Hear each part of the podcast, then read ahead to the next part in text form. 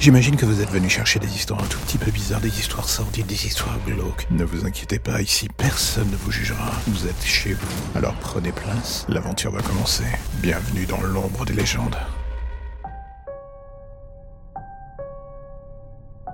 Quand j'étais petit dans notre campagne loin des grandes villes, on avait l'habitude de se penser intouchable. On se disait que le mal et la folie régnant dans les grandes cités, c'était pour les autres, que nous, on serait à jamais tranquille sur le sujet.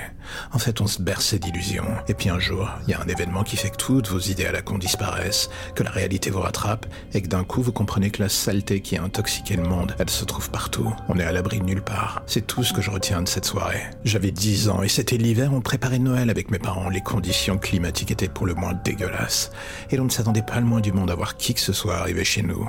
Et soudain, en plein milieu de la nuit, il y eut ses cours tentissant à la porte.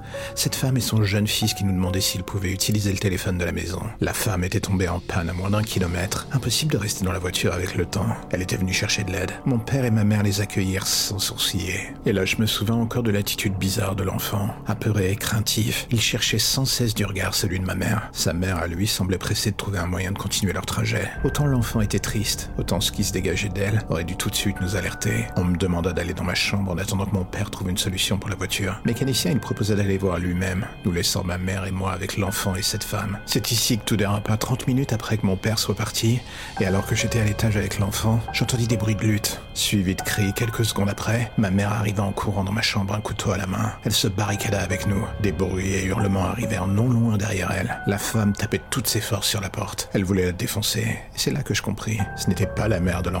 Elle l'avait kidnappé. Le téléphone était au rez-de-chaussée impossible de prévenir la police. L'intensité des coups redoublait la porte semblait prête à craquer quand une détonation retentit. Et l'espace d'un instant, tout s'arrêta. On n'entendit que le bruit d'un corps s'affaissant sur le sol. Les secondes qui suivirent me parurent durer une éternité avant que la voix de mon père ne finisse par retentir. Il était revenu en trombe. Pourquoi? Parce qu'il avait découvert la voiture de la femme. Et surtout le fait qu'il y avait un cadavre dedans. Celui de la vraie mère de l'enfant. Lorsque la police arriva, nous découvrîmes que la femme était une patiente d'un hôpital psychiatrique.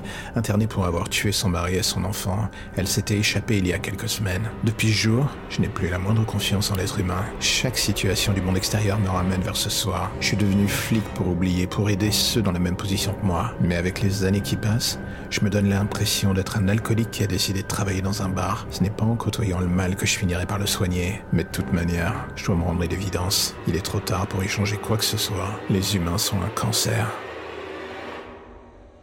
Et voilà, c'est la fin de l'épisode du jour. Si vous êtes du genre à soutenir le projet, eh bien, allez faire un tour dans le lien en début de description. Vous verrez que dans ce dernier se trouve l'intégralité des informations nécessaires pour aider le projet. Le soutenir, en parler, partager, s'abonner. Tant de choses à faire, tout cela regroupé en un seul lien. J'ai envie de dire, c'est magique. Alors n'oubliez pas, si vous aimez ce podcast, abonnez-vous, soutenez-le, parlez-en. Vous pouvez le faire dans l'ordre, à l'unité ou comme vous le voulez en fait d'ailleurs. À bientôt mes chers auditeurs de l'ombre.